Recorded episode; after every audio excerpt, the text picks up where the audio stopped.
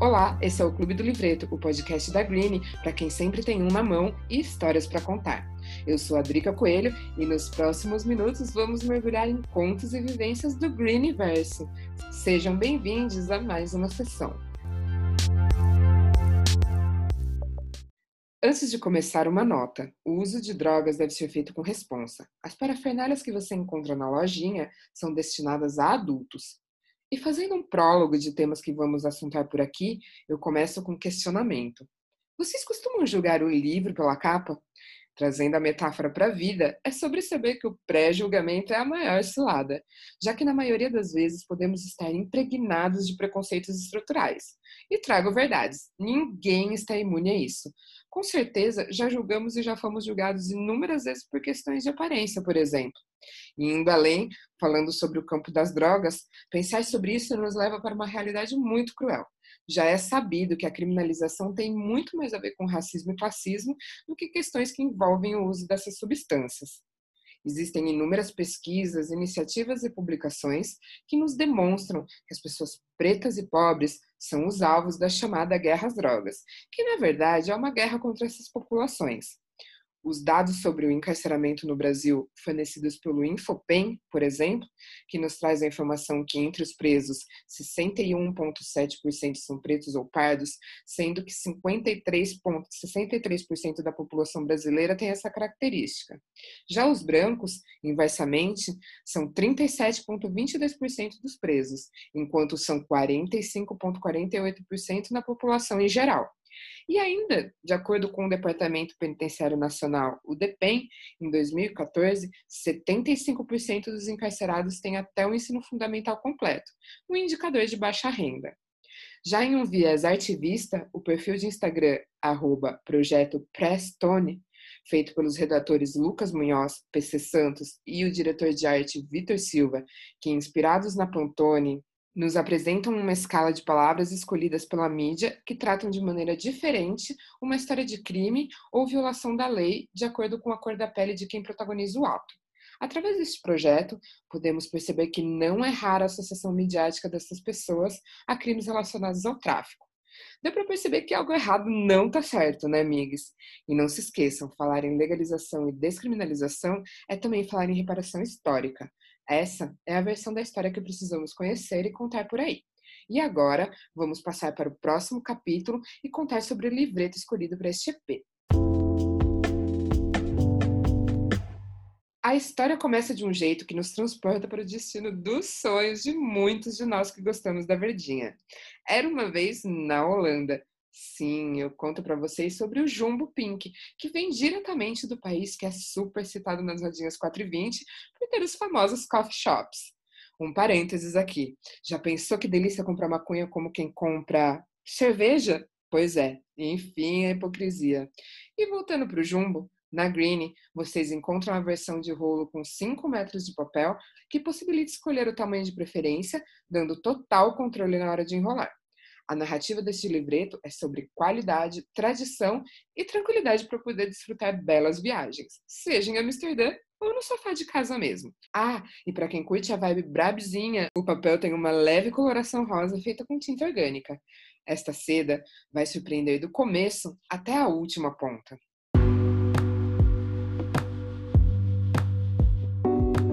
Chegou a hora do Fala 5, o quadro do clubinho para a gente conhecer as vivências e narrativas de quem faz parte da comunidade Green. Nos famosos avisos dos livretos de seda, 5 é o número de folhas que ainda não restam na caixinha. Aqui no clube é o tempo que resta para, além de apresentar essas pessoinhas incríveis, desenrolar umas ideias baseadas em cinco temas que eu bolo para jogar na roda. E quem soma no papo dessa vez é a modelo curvilínea, criadora digital e artista Camila Larroide. Olá, Camila, seja bem-vinda à nossa rodinha de prima. Eu já agradeço aqui por você topar fazer parte dessa sessão do clubinho para a gente trocar ideia e se conhecer um pouquinho mais. Eu vou passar o microfone para você se apresentar aqui para nossa comunidade e contar um pouquinho de você, dos seus corres. O microfone é teu. Oiê, amiga. Oiê, todo mundo. Muito obrigada por esse convite, gente. Estou muito lisonjeada. E, bom, é, meu nome é Camila Larroide, mais conhecida como Ultramun no Instagram, né? Eu moro em São Paulo, tenho 24 anos e trabalho como modelo influenciadora, né? Criadora de conteúdo nas redes. E também sou uma parceira da Green aí. Bom, basicamente nas minhas redes sociais eu falo bastante sobre amor próprio, né, autocuidado, falo bastante sobre a questão de aceitação corporal, é, essa questão, né, de, de corpos livres, corpos reais, de você se amar do jeito que você é. Aí é mais ou menos isso, né, eu falo no meu Instagram. Ai, que legal, viu? Hoje eu li uma coisa que me deixou super reflexiva, né? Que segundo um documento que saiu no The Wall Street Journal, de uma pesquisa uhum. feita pelo próprio grupo Facebook, 32% uhum. das adolescentes disseram que se sentiam mal com seus corpos, é, que quando elas se sentiam mal com seus corpos, o Instagram as fazia se sentir pior. E mais, uhum. nessas pesquisas eles confirmam a ciência da responsabilidade em tornar os problemas de imagem corporal piores para uma em cada três adolescentes. Isso, né? Sim é alarmante. Eu adorei te conhecer. A Green foi a ponte e eu acho um quentinho no coração. É, falei para você, né, quando a gente estava combinando, eu acho um quentinho no coração ver pessoas como você espalhando mensagens poderosas, né, sendo quem são. É muito Ai, muito obrigada, amiga. Muito da nossa, da, da, nossa baixa autoestima, muito da nossa comparação e tal, vem das redes sociais, né? Então eu acho muito importante ter, ter perfis onde eles onde a gente mostre né, uma vida real, né, onde a gente mostre corpos reais, que você pode sim ser uma pessoa incrível, maravilhosa, conquistar todas as suas coisas, e você não precisa ser magérrima, igual a gente vê por aí, né? Ser milionária, tem aquela vida perfeita que a gente vê em todo lugar, né? Até porque a perfeição não existe, né? Não existe, só na internet, né? Bom, a gente está encaminhando aqui para o fim do livreto, mas ainda tem umas páginas a usufruir. E continuar nessa trocação de ideia maravilhosa. Aqui no Fala 5, eu vou assuntando cinco temas para a gente ir até a última folha do livreto, ouvindo vivências e histórias sobre a sua perspectiva. Fechou? Fechou, tudo. Vamos lá. Para começar, é, antes eu vou dar uma contextualizada, né? Esses dias eu topei com um repost de, de um tweet que eu achei super interessante, que a ideia era por mais destruidores de conteúdo. E seguindo nessa de desconstruir, que gente, você acabou aí falando, né, dessa necessidade, tá um pouquinho, mas vamos aprofundar aqui nisso, nessa primeira. É, a Camila destruidora quer colocar o que abaixo, estando nessa posição de influenciadora digital? Ah, eu quero destruir com certeza a pressão estética e a gordofobia neste mundo, né? O preconceito no geral, mas eu acho que a pressão estética é uma coisa assim que bem bem alarmante assim que a gente precisa, né, desconstruir muito desde sempre, né? É isso aí. Vamos passar aqui para outro que eu acho que, né, essa é, sintetiza, né? Camila, conta uma coisa. No seu multiverso, moda e beleza são temas que você aborda, né? E quando falamos em estética 420, o que você acha olhando para essas questões, né, de moda e beleza, enfim. Acho que, olha, hoje, eu acho que essa questão do 4 e 20 hoje em dia ainda é muito estereotipada. A gente tem que tem muito a andar ainda, porque a sociedade ainda tem um olhar assim sobre a pessoa que fuma maconha, uma, um olhar ainda muito antigo, né? Tipo, ah, é vagabunda, pessoa que não trabalha, que não faz nada o dia inteiro, que não consegue nada na vida, e muito pelo contrário, né? A gente tem pessoas que fumam fazendo todo tipo de coisa, né? Então, principalmente na moda, eu não vejo assim muitas modelos ou muitas criadoras de conteúdo aí que, né, que falem sobre outras coisas principalmente, mas que, né, consegue se assumir e mostrar que fuma mesmo e tá tudo bem, porque as pessoas ainda têm muito preconceito, né? Então, eu acho que eu tento assim abranger o máximo que eu consigo, mas eu ainda, ainda acho que tem muito estereótipo, assim, muito estereótipo nessa questão. Pelo pouco que eu acompanho, assim, eu não vejo tanta diversidade, assim como você falou, né? Tipo, vários tipos de coisa, né? Fora a folhinha da maconha, né?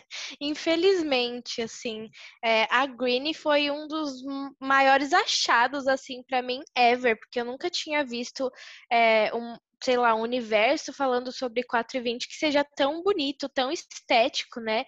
E que tenha tanta diversidade, que pega muito, muitas pessoas muito diferentes umas das outras, né? Eu acho muito legal, mas ainda, não sei, pelo que eu acompanho, eu não vejo muito, não. Ai, ai, que, que venham mais, né? Porque é, uhum. tem a pluralidade, né? As pessoas gostam de ir além do, do desenho da folhinha, né? Colocar design, Sim. estética mesmo nas coisas. Sim. Bom, vamos passar para outra aqui.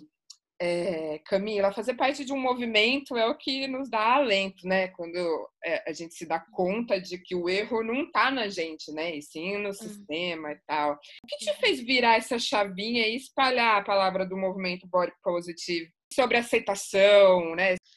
Menina, foi bem difícil, bem difícil. É, na verdade, eu sempre sofri, assim, é, em relação ao meu corpo, minha vida toda, assim, toda. Eu sempre fui, sempre tive esse corpo, eu nunca fui uma criança magra. Então, essa foi sempre a maior questão, assim, da minha vida, sabe? É, conseguir me gostar, conseguir me amar, sabe? Eu nunca consegui fazer isso e quanto mais tempo passava, mais eu me odiava, né? E só quem sofreu bullying na escola, só quem já passou por muita zoação e, e tal, sabe o quanto é difícil você superar isso, né? Porque aquelas opiniões acabam sendo a sua, de tanto que você ouve aquilo, né? Então eu sempre, né, sempre sofri com isso e por conta disso eu sempre eu sempre tive desde novinha vários transtornos psicológicos, né, por conta disso. Sempre tive depressão, ansiedade e tudo mais. E assim, quanto mais tempo passava, mais eu tentava me encaixar naquele padrão e não ser mais gorda, porque eu achava que eu ia ser feliz, sabe? Então eu já fiz tudo que você possa imaginar, assim, academia, exercício. Já teve uma época que, também que eu sofri muito com transtorno alimentar, né? É, eu já tive anorexia, já tive bulimia, tudo para conseguir emagrecer, né? E foi uma época bem pesada da minha vida. E quanto mais eu emagrecia, pior eu ficava né? Porque quando você entra nesse mundo, você nunca, nunca tem, é, você nunca chega no limite, né? Você sempre quer ser mais, mais, mais, mais.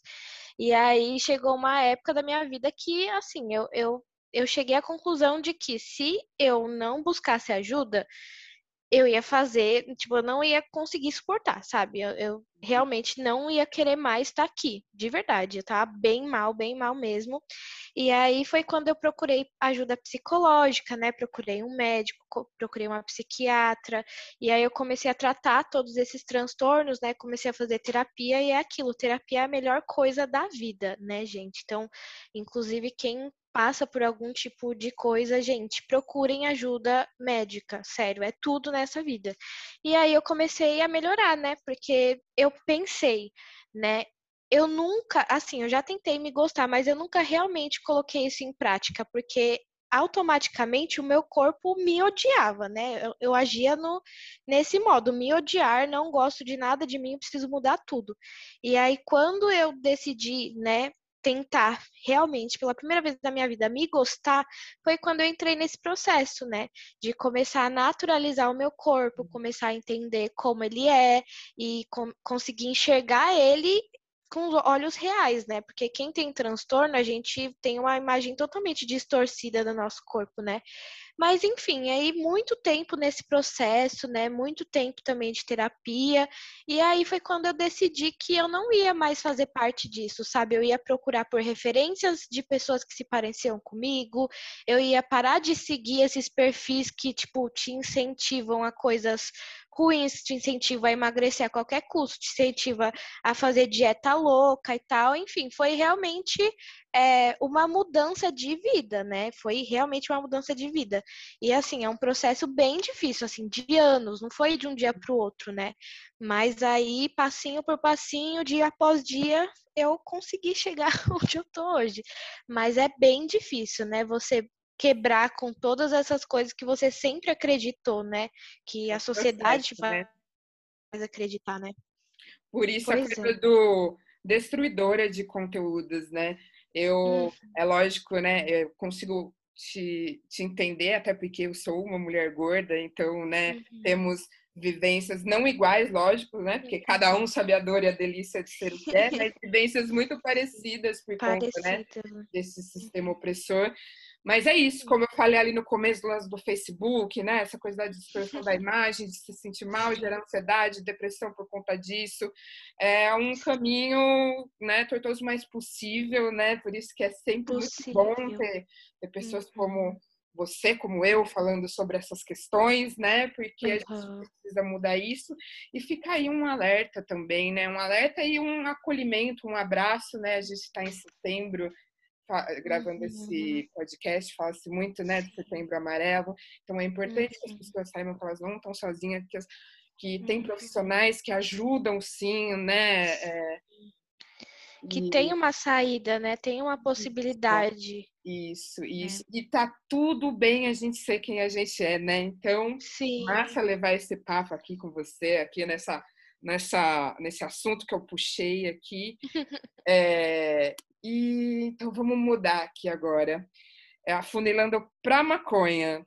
Como que é a sua relação com o mundo, pessoas que você se relaciona na vida real enquanto usuária e também com a sua base de seguidores no Instagram e todo esse rolê das redes?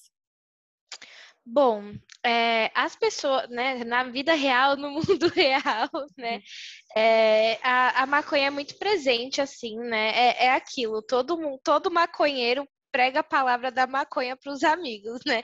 Então tem vários amigos que eu converti, né, para esse mundo e eu fui convertida por, pelos meus amigos também, né? É, eu nunca tive muito contato assim com ela e tal. E aí, enfim, né? Depois que a gente descobre, você descobre uma vida totalmente diferente, né? Então, inclusive a maconha me ajuda muito com os meus transtornos, por exemplo, a ansiedade, a depressão, tipo, eu virei outra pessoa depois que eu comecei a fumar, sabe? Eu já tava, né, no caminho bom e tal, já tava bem, mas ela me ajuda assim como eu nunca vi antes, assim, de verdade. Então, assim, na vida real é uma questão assim muito presente para mim, as pessoas que me conhecem sabem também, né? Graças eu tenho pouco contato, assim, com muitas pessoas da minha família, mas as que eu contato, eles sabem, assim, tranquilo, tudo certo. E também porque eu moro sozinha, né? Então, depois que você mora sozinha, você meio que não tem muito que, né, ligar porque a família acha ou não, mas eu acho que minha família é muito de boa, assim, né? Eles respeitam isso e tal, e enfim, né? Acho que não tenho muitos problemas sobre isso. E também eu não ligo muito, né? Tipo, eu tô fumando, eu tô feliz, e, e é isso, ninguém tem que falar nada, né? Mas enfim, e no meu Instagram, assim, eu já postei mais sobre isso, né? Uhum. E, enfim, eu posto abertamente algumas vezes que eu fumo e tudo mais. E eu tenho assim, muitas seguidoras que fumam também, né? Sempre que eu posto alguma coisa fumando. A Green fez um sucesso no meu Instagram. Muita gente quis comprar e tal. Então, assim, eu queria falar um pouco mais abertamente sobre isso, né? Hum. Mas é aquilo, a gente sempre, não, não sei outras pessoas, né? Mas eu sempre tenho receio de como as pessoas vão receber isso, né? Uhum.